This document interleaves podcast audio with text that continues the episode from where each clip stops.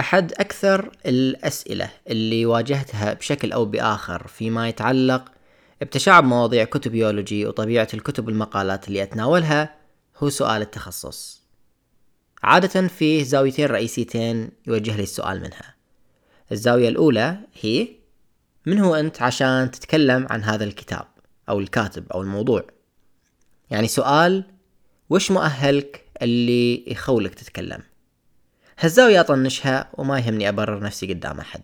فما بقعد أدافع عن حقي بالكلام وغيرها من الأشياء. لكن الزاوية الثانية أكثر تعقيدا شوي لأنها تنطوي على العديد من الافتراضات اللي مو بالضرورة أعتقد فيها من الأساس. يعني الأسئلة بحد ذاتها قد تكون شيء أختلف في صياغته جوهريا. من هالزاوية يكون سؤال التخصص مبني إما على رغبة بمعرفة إذا كنت متخصص بشيء يكون موضوعه فعلا كل هذه الأشياء فبالتالي يكون في فضول عن وش هو تخصصي بالضبط. أو إما أنه يكون مبني على محاولة استيضاح إشكاليات تهرب الدائم من الطرح المتخصص لبعض الأمور والمواضيع. يعني ليش لما أتناول رواية ما أتناولها من ناحية الأسلوب والحبكة والعقدة والبنية والشخصيات؟ أو لما أتناول موضوع فلسفي ما أتطرق لوشو قالوا فلان أو علان عنه أو علاقته بالمدارس الفلسفية الثانية وموقعه في تاريخ الفلسفة وما إلى ذلك. ويتكرر نفس السؤال أو الأسئلة. أحس صار لازم أخصص حلقة للحديث عن أحد الأسس اللي ينطلق منها بودكاست كتب بيولوجي واللي هو معاداة التخصص والانتصار للبينية. أعني بالبينية هني المفهوم المرتبط باللي بين المجالات باللي بين التخصصات. المقاربة تكون بينية لما تركز على الارتباط بين المجالات كمحور رئيسي في فهم مادتها. أي دراسة يعني تكون بينية لما تتناول موضوع معين من زاوية المجالات المختلفة وتحاول تفهم هذا الموضوع من خلال ارتباط هذه المجالات ببعضها البعض. أدري أن الكلام مبهم وأن عبارة معاداة التخصص قوية شوي بس بوضحهم اثنينهم بعدين. عموما هنا كتبيولوجي وأنا حسين إسماعيل.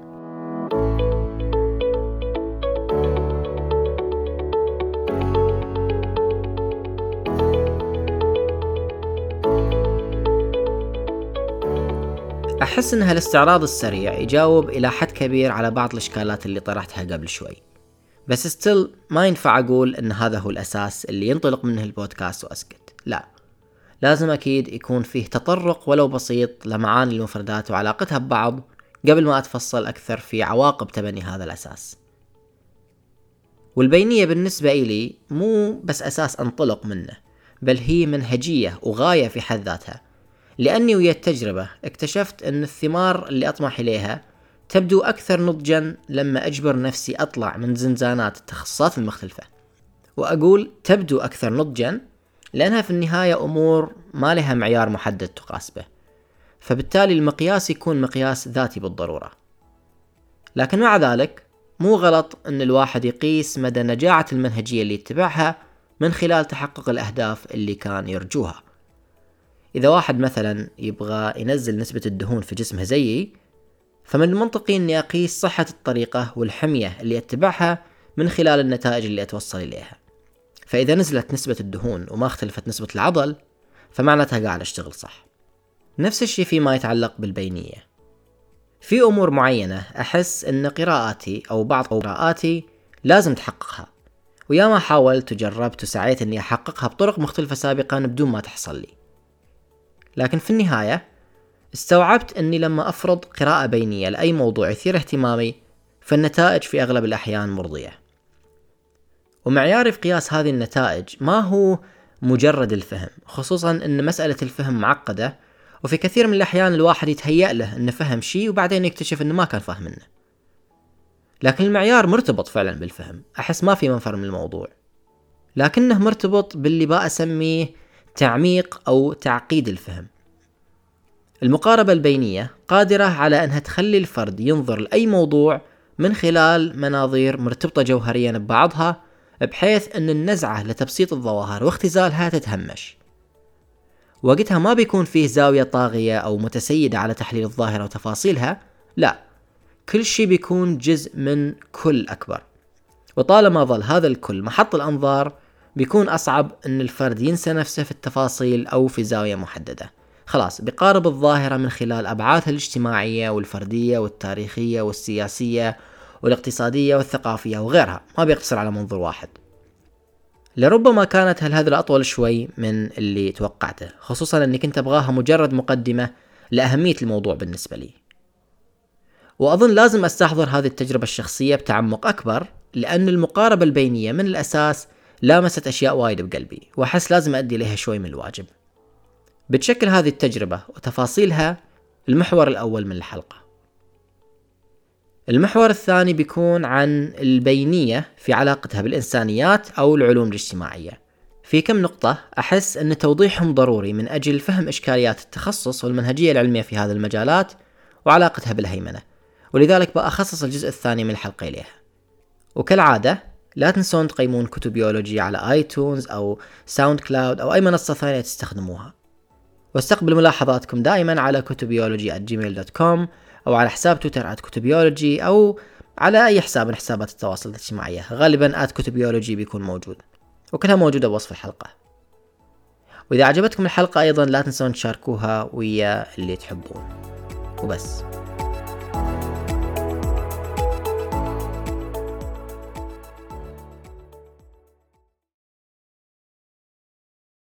أغلبنا يواجه في حياته مواقف وظروف لما يحظى بامتياز التأمل فيها لاحقا من مكان وظروف أفضل يشوف إنها كانت محورية أكثر مما بدت عليه في بادئ الأمر وإنها تبلورت وانطبخت على نار هادية وما كانت بالضرورة وليدة لحظة أو قرار منفرد. نفوري من التخصص هو أحد هذه الأمور تقريبا. لسبب أو لآخر ما كان تخصصي بالبكالوريوس قريب من قلبي. ما أنا ميت على الجيولوجيا. فلذلك أغلب المواد اللي كنت آخذها فيه ما كانت تثير اهتمامي بأي شكل من الأشكال. وكان لازم علي في النهاية أني أتحمل اللي صاير علشان البعثة والوظيفة وسوق العمل وغيرها من العوامل اللي خلتني أستمر فيه. المهم ضمن الخطة الدراسية كان مطلوب مني أني أخذ عدد معين من الساعات في مجالات إنسانية وعلوم اجتماعية وما أشبه. وكانت الخيارات مفتوحة قدامي يعني علشان أختار من المجالات المختلفة. ولذلك في صيف أول سنة أخذت علم نفس وأخذت تاريخ المسرح الغربي. كانت أول فرصة أني أخذ مواد أنا مهتم فيها بعد زحمة أول سنة أو زحمة أول سمسترين تحديدا. ومن بدايتها كان الفرق واضح بالنسبة لي سواء في تركيزي بالكلاس أو مذاكرتي أو اهتمامي بالمهام الإضافية اللي نعطوا إياها بل حتى اهتمامي بمواصلة البحث والاطلاع خارج المقرر.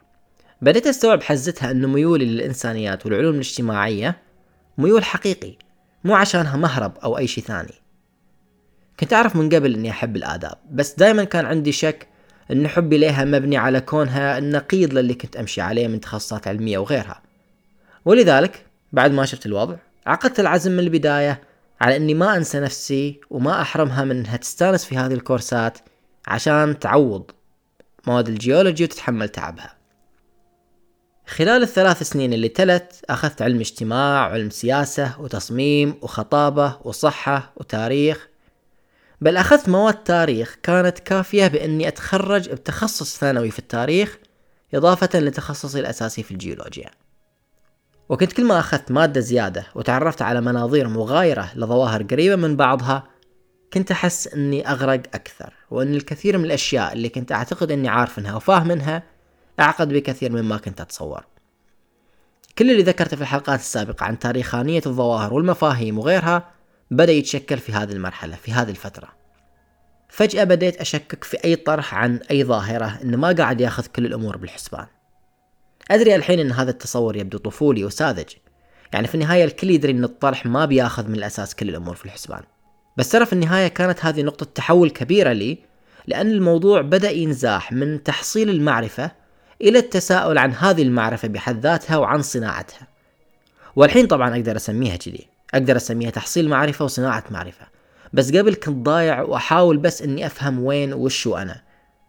كنت كل ما بديت أبحث في بعض الأفكار والمفاهيم البديهية أكتشف إن بداهتها بالنسبة لي كانت حاجز يمنعني من إني أفهم الأمور كما يجب. ويا ما شفت نفسي رهين لهالبداهة. فمن هذا الضياع والحيرة تبلورت فكرة إني بعد ما أتخرج أبغى أكمل ماجستير في شيء يكون مرتبط بهذه المجالات. يعني فجأة شفت نفسي قاعد أطلع من سجون أطر فكرية ما كنت مدرك لوجودها أساسا. أطر فكرية ما كنت أعرف لأي درجة قاعد تحكم المعاني اللي اصبغها على الأمور من حولي لين بديت أستكشف معاني بديلة لها كنت أحس ان جزء كبير من الأجوبة والأسئلة يكمن في هذه المباحث ولذلك كثفت قراءاتي فيها. لكن ما كنت أعرف وش أبغى بالضبط. ما كنت أعرف وش هو التخصص اللي أبغاه فعلا واللي أقدر أكمل دراسته عن بعد وأنا على رأس العمل. يعني من خلال دراستي لهالمجالات المختلفة كنت أحس أني مهتم فيها كلها. يعني كنت أدري أني مهتم جدا بالتاريخ الفكري في عصر النهضة بفلورنسا بس وقتها ما كان هذا البرنامج متوفر عن بعد. وكنت أدري أيضا أني أبغى أدرس علم النفس بشكل أكبر وبالتالي فإن برنامج الماجستير المعروض في جامعة ليفربول مثلا كان جدا ممتاز بس still حسيت أني أبغى شيء أكبر من اللي كان معروض. بل كانت النية حتى أني آخذ ماجستير الكتابة الإبداعية من جامعة إدنبرا بس سوفت الموضوع لين تكنسل في ذيك السنة. وبالتالي كنت دائما أحس أني لازم أشوف خياراتي الثانية. حتى لو شفت برنامج عجبني أحس أني لازم أتبحر. فما كنت قادر أقرر. كنت أبغى أتخصص فيها كلها لأنها كلها عجبتني. وصادف أني طحت على برنامج ماجستير الآداب في جامعة جونز هوبكنز. كانت الخطة الدراسية كالتالي. خذ عشرة كورسات في الآداب وبنعطيك شهادة ماجستير عليها. وهذا اللي صار فعلا. في البداية كنت شاك أن البرنامج فعلا مثل ما كانوا يوصفوه في موقعهم أني أدرسه تماما عن بعد بدون أي حاجة للحضور وأن كانت عندي الحرية التامة في اختيار كل المواد اللي أبغاها. وفوق هذا كنت أقدر أستفيد من كل الخدمات كطالب ملتحق بمؤسسة تعليم عليا. ولكن بعد بحث استمر فترة قررت أني أسجل بالبرنامج وأشوف آخرتها. وعشان تغيير الجو خليني أعطيكم نكتة صارت في هذه الفترة. وخلتني أحس بأني مقبل على مرحلة مهمة جدا بالفعل. المهم بعد ما عبيت بياناتي الأساسية في طلب التقديم ويمكن اللي جربوا يقدمون على جامعات أمريكا يعرفون إيش قد طلبات التقديم عندهم طويلة طويلة. المهم بعد ما عبيت بياناتي الأساسية من الاسم وين ساكن ورقم الجوال وغيرها سيفت ال application وسكرت الموقع علشان أكمله في يوم ثاني. في اليوم اللي بعده بعد ما رجعت من الدوام وغفيت وصحيت وشغلت PlayStation وقعدت ألعب Call of Duty جاني اتصال. طلعت في شاشة الجوال شفت إن المكالمة جاية من بالتيمور ماريلاند. على طول عرفت إن الجامعة متصلين. وقلت شكلهم شافوني مقدم فجو بيقولوا لي يا الحبيب ترى مضيع ما يمديك تخش في البرنامج. المهم رديت. سألوني اذا الوقت مناسب قلت لهم إيه وسووا وياي مقابلة. تخيلوا راجع من الدوام قاعد ألعب Call of Duty والنفسية طايحة وأشوف نفسي قاعد أجاوب على أسئلة من قبيل. ليش التحقت بالبرنامج؟ وين تشوف نفسك بعد خمس سنين؟ وش تحس ممكن البرنامج يقدمه لك؟ وغيرها من الأسئلة اللي أصلا ما كنت مستعد حتى إني أجاوبها كلها.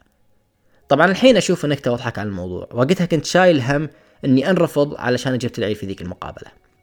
لكنها عدت على خير وجاني قبول لله الحمد. خلال السنتين والنصف اللي تلو أخذت عشرة مواد في علم السياسة وفي الفلسفة وفي التاريخ وفي الأدب وفي التعليم وفي علم الاجتماع. وفي النهاية أعطيت شهادة ماجستير آداب. في هذا البرنامج بدأت تتبلور عندي التصورات اللي كنت أمتلك بعضها بدون ما أمتلك قدرة صياغتها بالشكل الصحيح سابقا. للمرة الأولى بدأت عظمة البينية تبرز لي. البرنامج أصلا برنامج ماجستير الآداب يقدم نفسه على أنه برنامج بيني وأنه قائم من الأساس على محاولة تعميق فهم العالم وتوسيع المدارك وتحفيز القوى الإبداعية عند الأفراد من خلال استكشاف الأسئلة الإنسانية من مناظير بينية. وهذا اللي لحسن حظي بديت أستوعبه من بداية البرنامج عطفا على تجربتي السابقة وقراءاتي السابقة. يعني صحيح أن كل مادة كان يدرسها مختص أو مختصة في مجالهم وأن الشغل اللي يكون مطلوب فيها يكون على نفس مستوى القدرة المعرفية عند اللي ناويين يتخصصون فيها إلا أن المواد كانت دائما تقدم نفسها على أنها جزء من السعي الدؤوب من قبل مختلف المباحث لأجل فهم العالم. بعبارة أخرى كانت هذه المواد تقدم نفسها على أنها من الأساس بينية في بنيتها وتصميمها. فاللي صار أني كل ما مشيت في البرنامج كل ما شفت نفسي أكتسب تدريجيا قدرة أكبر على قراءة الظواهر المختلفة على ضوء التعقيد اللي قاعد أكتسبه من زوايا المجالات المختلفة وإشكالاتها. وهذا اللي ظل وياي حتى لما خلصت البرنامج ولما بديت بعدين ماجستير التاريخ اللي أنا فيه حاليا. ما طاوعني قلبي أني أتخصص في حقبة زمنية معينة ولا في منطقة معينة ولا موضوع معين. لا لما جيت أختار التخصص اللي أبغاه بعد القبول اخترت التاريخ العولمي ال global history. التخصص اللي ينطلق هو الآخر من تجاوز معرفي أو خلينا نقول محاولة واعية لإزاحة قيود المعرفة التاريخية التقليدية من خلال مقارباته المقارنة والاتصالية اللي تتجاوز المكان والزمان والموضوع وتحاول إنها تأهل الأفراد أو الطلاب على تخيل أصول التحولات الكبيرة في العالم وتعقيداتها واستمرارياتها على مختلف الأصعدة التحليلية. يعني يوظف التاريخ العولمي مختلف المقاربات والتخصصات والأبحاث في محاولته لفهم عمليات التغيير اللي تصير بالعالم وأصولها وآثارها على جميع الأصعدة وكل حاجة. وش الهدف من كل هذه الهذرة؟ أكيد الهياط الشخصي واحد من الأهداف وحتى لو زعمت إني ما أهايط فلا شك إن في أحد بيشوف هياط بس وشو غيره بعد؟ الهدف هو إني أبين كيف إن ارتباطي بالمقاربة البينية ما هو مجرد ظرف وجدت نفسي فيه بل شي سعيت لتطويره والبناء عليه من خلال اللي شفته قاعد يتهيأ لي ويتحقق لي ما أقول إني وصلت المرحلة اللي تخليني أكتفي طبعا وبالعكس للحين كل ما نهلت أكثر في مواضيع اهتمامي كل ما حسيت نفسي إني قاعد أضيع أكثر وأكثر في فهمي. ولكن هذا الضياع بحد ذاته هو اللي يعطيني القدرة على طرح الأسئلة بشكل أفضل وعلى إعادة صياغة افتراضاتي الأساسية بشكل يساعدني على أني أباشر عملية الفهم بشكل تدريجي وشكل متشعب أكثر. إلى حد هني أظن يكفي ولربما الوقت مناسب للانتقال للمحور الثاني من الحلقة عن البينية في الإنسانيات وإشكالية المنهج العلمي والتخصص بعد هذا الفاصل الإعلاني.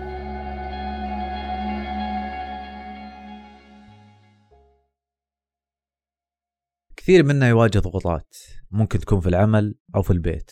وعشان نهرب منها وما نواجهها نأجل أي شيء ممكن يساعدنا نحلها. طبعا يقول بعض الأطباء بأن هذا نوع من أنواع البروكرستينيشن لحظة لحظة كانت صعبة عليك الكلمة وما فهمتها؟ يمديك تطور مهاراتك سواء في الاستماع أو التحدث مع كامبلي وتختار حتى الدورة اللي تناسبك. تلقى الرابط تحت في الوصف.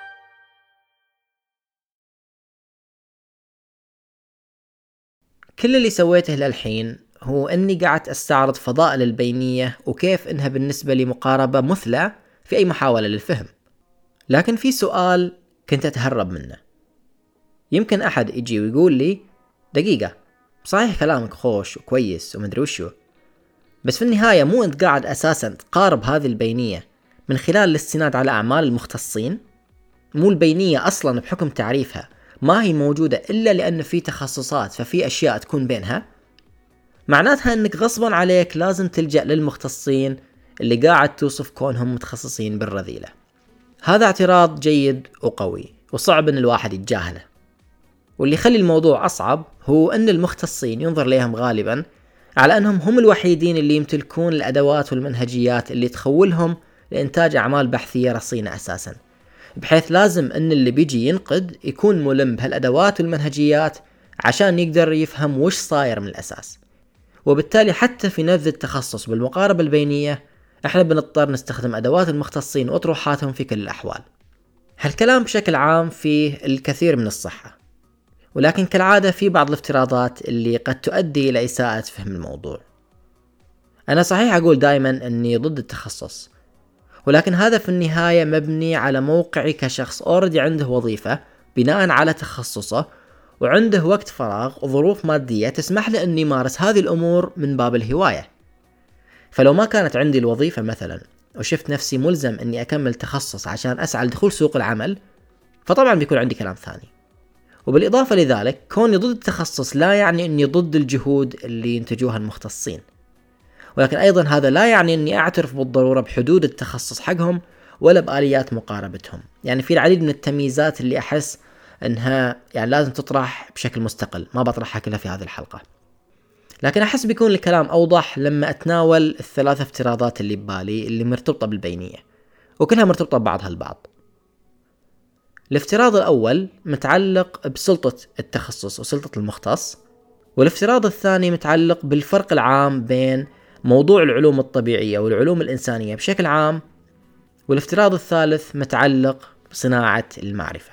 زين ما أظن أحد اليوم يقدر ينكر أو يتجاهل حقيقة أن المتخصص يمتلك سلطة في المعرفة المرتبطة مو بس بمجاله بل حتى بالمجالات الثانية اللي قد تكون مرتبطة بمجاله أو قد ما تكون مرتبطة وسواء كان الفرد واعي بهذه السلطة أو لا. لا السلطة موجودة. يكفي الواحد ياخذ له فرة في تويتر ويشوف مثلا كيف إن في أفراد يعرفون أنفسهم بأنهم أطباء أو مهندسين أو غيرها سواء في ال user أو ال bio.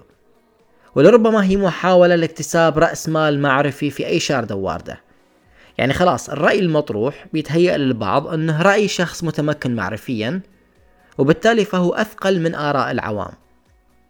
أو يمكن حتى ممكن نشوف الملاحظة بطريقة ثانية أن يجي أحد مثلا ويحط اقتباس أحمق وينسبه لمتخصص زي بينكر أو بيترسون.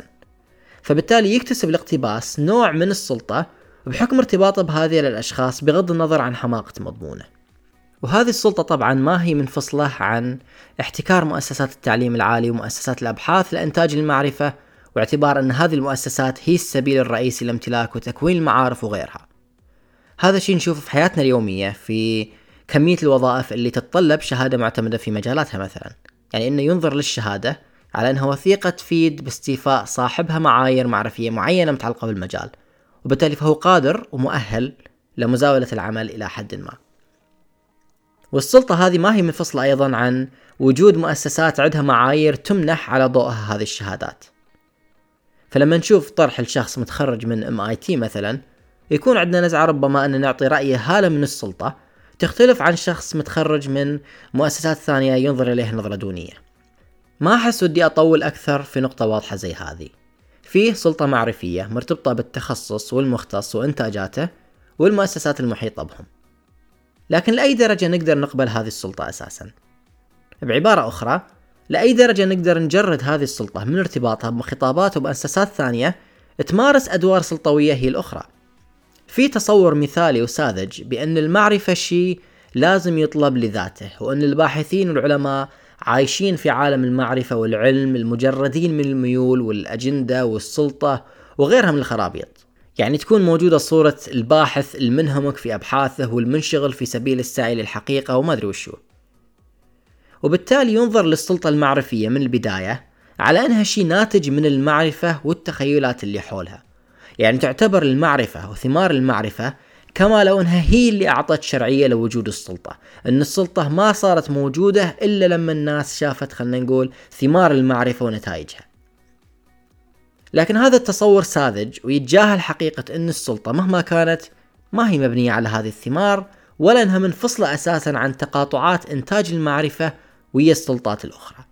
يعني هذه الصورة تتجاهل حقيقة أن المسألة ما هي ببساطة السلطة المجردة بانفصال عن اللي يجري على أرض الواقع بكل تشابك المصالح فيه. من أي زاوية نتناولها؟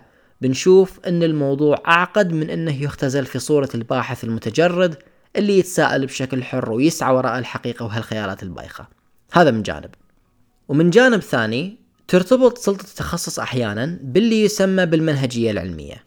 والمنهجية العلمية بشكل عام مصطلح جامع لعمليات صناعة المعرفة في المجالات المختلفة.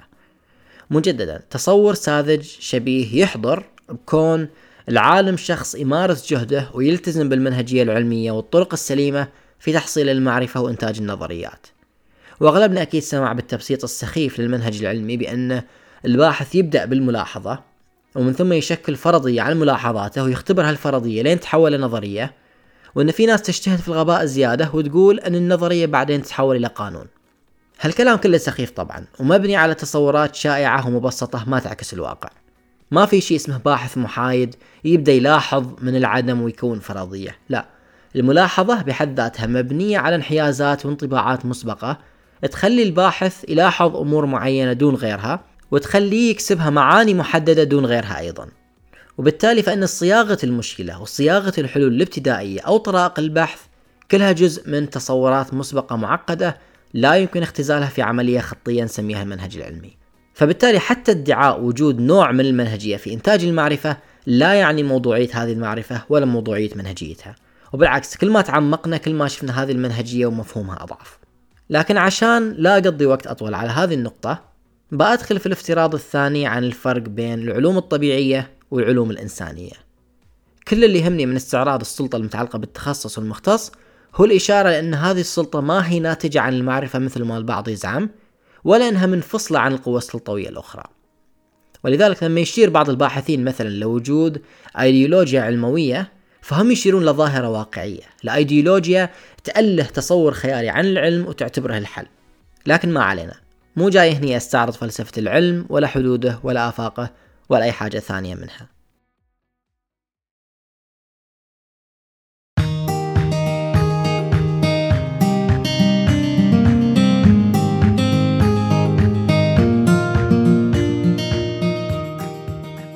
اللي يهمني فيما يتعلق بالافتراض الثاني شيء أبسط من كل هذا وبسميه موضوع البحث أو موضوع المجال. الافتراض كالتالي فيه فرق جوهري بين موضوع مجالات العلوم الطبيعية وموضوع الإنسانيات والعلوم الاجتماعية من خلال العلاقة بين الباحث والموضوع والحد المائز بينهم. إلى حد كبير في العلوم الطبيعية الباحث يقدر يرسم حد فاصل بينه وبين موضوع بحثه. يعني الجيولوجي بيدرس الأرض والصخور والأحافير الفيزيائي بيدرس خواص الأجسام وعالم الفضاء بيدرس الكواكب والنجوم والمجرات وغيرها. طبعا كلها أمثلة عبيطة لكن القاسم المشترك بينها واحد. موضوع البحث مستقل بشكل كبير عن الباحث. إذا جيت وقلت مثلا أن القمر كان في يوم من الأيام جزء من الأرض وانشطر عنها فعواقب فرضيتي بتكون مرتبطة بالنتائج العلمية المترتبة على دعواي فإذا اكتشفت بكرة أن القمر تكون بشكل مستقل عن الأرض أو أن العديد من الفرضيات بدأت تصب في هذا المنطلق المناقض لتصوري الأول ما بيتأثر القمر ولا بتتأثر الأرض. وحتى يعني خلينا نقول الاكتشافات العلمية اللي طلعت بفضل تصوري الأول ممكن أنها يعني تصاغ بشكل أدق وأن بعض المشاكل فيها تنحل بالتصور الثاني وقت ما بدأ أنه تصور يعني أكثر منطقية أو أنه قاعد يشرح الفرضيات بشكل أكثر اتساق ومنطقية لكن هل نقدر نقول الشيء نفسه بالنسبة للإنسانيات والعلوم الاجتماعية؟ هل كانت أبحاث علماء النسل البشري اليوجينيا بلا آثار وعواقب على السياسات الدولية العرقية؟ هل الأبحاث الاجتماعية عن مراحل تطور البشر بلا عواقب؟ لا وقطعا لا عالم الاجتماع لما يجي يدرس المجتمع هل يدرسه بوصفه شخص خارج سياق المجتمع؟ هو حتى لو بيدرس مجتمع غير المجتمع اللي نشأ فيه ففي النهاية مفاهيمه في الحياة متكونة من خلال تفاعله اجتماعيا وبالتالي فإنه موضوع بحثه شيء ما هو مستقل فعليا عنه نفس الشيء بالنسبة لعالم النفس أو المؤرخ أو المتخصص بالفلسفة أو الاقتصاد أو علم السياسة أو الفن وغيرها. كل هذه المباحث هي من الأساس جزء من التجربة البشرية والباحث اللي يتخصص فيها ما هو جاي باستقلال عنها عشان تكون تصوراته عن أسئلة البحث وما أشبه خارج سياق تجربته. يعني خلنا ناخذ مثال بسيط جدا. في العديد من التحليلات اللي يقوم بها علماء المجتمع في التفريق بين المجتمعات الفردانية والمجتمعات الجمعية أو الجماعاتية. وفي حلقة عن فضيلة الأنانية لآين راند طرقت فيها لبعض من هذه المفاهيم بتكون موجودة في وصف الحلقة. المهم مهما كانت صياغة المشكلة الباحث يقبل على بحثه بتصورات مسبقة عن مفهوم الفرد ومفهوم المجتمع والعلاقة بينهم والحدود القائمة بينهم وإلى آخره. وهالمفاهيم السابقة مرتبطة بنشأته وتكوينه في ظروف معينة. ولو كان أحد نشأ في ظروف مغايرة مو بالضرورة أنه بيطرح نفس الأسئلة ولا أنه بيستخدم نفس الأسس التحليلية. فالشاهد من هالمثال أن الباحث قاعد يمارس أبحاثه في شيء ما يقدر أنه يفصل نفسه عنه. ما يقدر أنه يكون إنسان لا اجتماعي ويحاول يفهم مجتمع ولا أنه يقدر يكون إنسان لا تاريخي ويحاول أن يفهم التغيرات عبر الزمن في أي مكان. الأمر مختلف في البداية وفي الآثار بين العلوم الإنسانية وبين العلوم الطبيعية. وبالتالي فإن المعرفة اللي يصنعوها المختصين في العلوم الإنسانية والاجتماعية ما هي على نفس قدر الموضوعية الموجودة بالتخصصات الطبيعية إن صح التعبير. هني يكون الإنسان جزء لا يتجزأ من بحثه من البداية للنهاية والتصورات المسبقة اللي يقبل بها على البحث قد تؤدي لنتائج خطيرة جدا في الاستنتاجات. الحلقة اللي طافت من كتب بيولوجي واللي تناولت الكتاب التافه لأمين معلوف الهويات القاتلة مثال على كيف أن المنظور اللي يقبل به الفرد في قراءته للظواهر مو بس قد يقرر النتائج مسبقا لا قد يعيد إنتاج المعاني الراسخة المغلوطة أثناء محاولة أن يحللها. ورابط الحلقة موجود أيضا بالوصف للي يبغى يسمعها. وقبل ما أنتقل للافتراض الثالث والأخير فاصل إعلاني قصير. أهلا كم مرة تساءلت ليه الفرق بين الريال السعودي والدولار الأمريكي هو 3.75 ولا 3.79 وإيش يعني هذا الفرق؟ وبعدين ليه الحكومات تهتم إذا في بطالة ولا ما في بطالة وإيش يمثل ذا الرقم؟ وليه منتجات دائما تزيد أسعارها؟ ليه قبل كانت 10 ريال تشتري لي كل شيء في السوق واليوم يا دوب تشتري لي كيس خبز وبعدين إيش سالفة السعوديين في 2008 مع مكاين الخياطة أنا حسين علي وفي بودكاست قرش من شبكة محتوايز راح نتحدث عن عالم الاقتصاد والأعمال. بودكاست قرش متوفر في SoundCloud iTunes وكل المنصات تقريبا اللي تسمع فيها بودكاست. مالك عذر ما تسمعنا.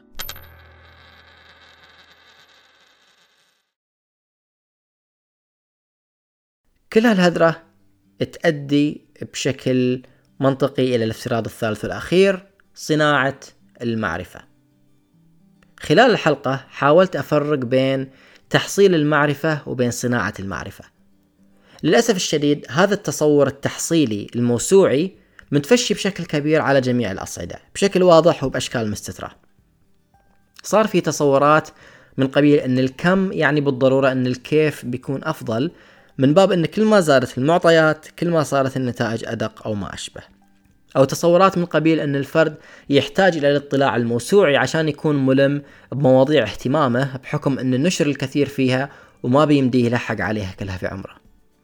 هذا السبب ليش في نزعة عند البعض أنهم يكتفون بالقراءة عن مفكر معين بدل ما يقرؤونه مباشرة. لأن المهم عندهم أنهم يعرفون شو السالفة وش قال وش خلص وغيرها من التصورات الشبيهة. في اقتباس حلو جدا من رواية فهرنهايت 451 لري برادبوري. يقول فيها بما معناه وبأترجم بسرعة بدون مراعاة بلاغة النص. املأهم بالبيانات غير القابلة للاشتعال.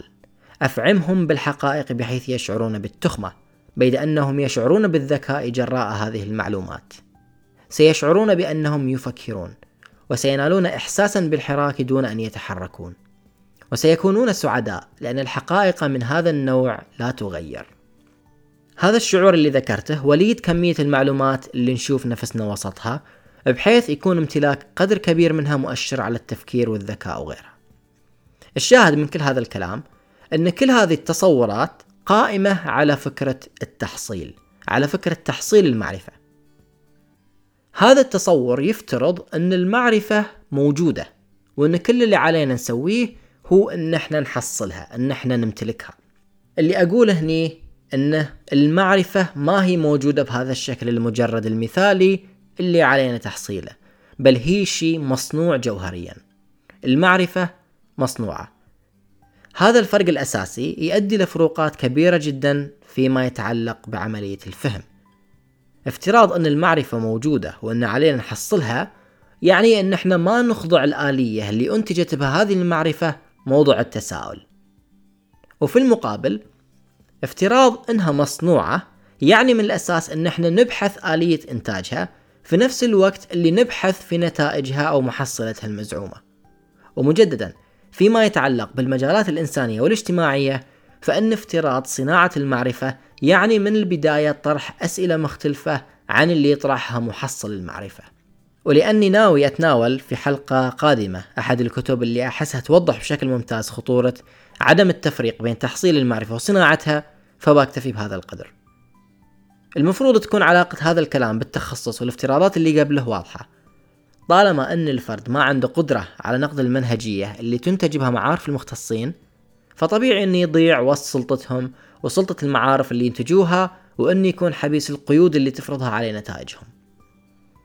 لكن وقت ما بدأ الفرد يوتعي بالإشكاليات الداخلة في افتراضات التخصص وسياسات المعرفة خصوصا فيما يتعلق بالعلوم الإنسانية والاجتماعية فهو يصير على أعتاب بوابات جديدة تقدر المقاربة البينية هنا تخليه يقتحمها بدون خوف. لما يسعى الفرد لقراءة ظاهرة من مختلف مستوياتها ومن مختلف المجالات اللي تساهم في تشكيلها وفهمها بيكون عنده قدرة أكبر على أنه يفتك من سجن التخصص واختزال المعاني وتسطيح العمليات. وقت ما وتعى الفرد بكون هالمعارف مصنوعة على ضوء افتراضات لها ما لها وعليها ما عليها واستوعب انه وراء هالمعارف أفراد هم الآخرين جزء لا يتجزأ من الظواهر اللي يحاولون تفسيرها وتحليلها وقتها تبرز البينية بشكل أكبر بحيث نقدر نستخدم المقاربة البينية لفهم حدود المعارف وإشكالاتها بغرض إن نعمق فهمنا الخاص لأنفسنا وللعالم من حولنا. وفي النهاية هذا اللي أحس إنه شاغل بالي كيف أقدر أفهم نفسي وارتباطها المعقد بهذا العالم؟ إحساسي بأهمية المقاربة البينية يكمن إذا في قدرتها على جعلي أطرح هذا السؤال بشكل مستمر بدون ما أغفل حقيقة أن العالم لا يمكن اختزاله في قوة كبرى ولا في إحصائيات ولا في حركات حتمية. الفاعلية البشرية دائما جزء من كل هذه الأمور ومحطة لابد أن نتوقف عندها. والبينية تساهم في قراءة هذه الفاعلية على مختلف المستويات. هذا كل اللي بغيت أقوله في هذه الحلقة وشكرا لاستماعكم.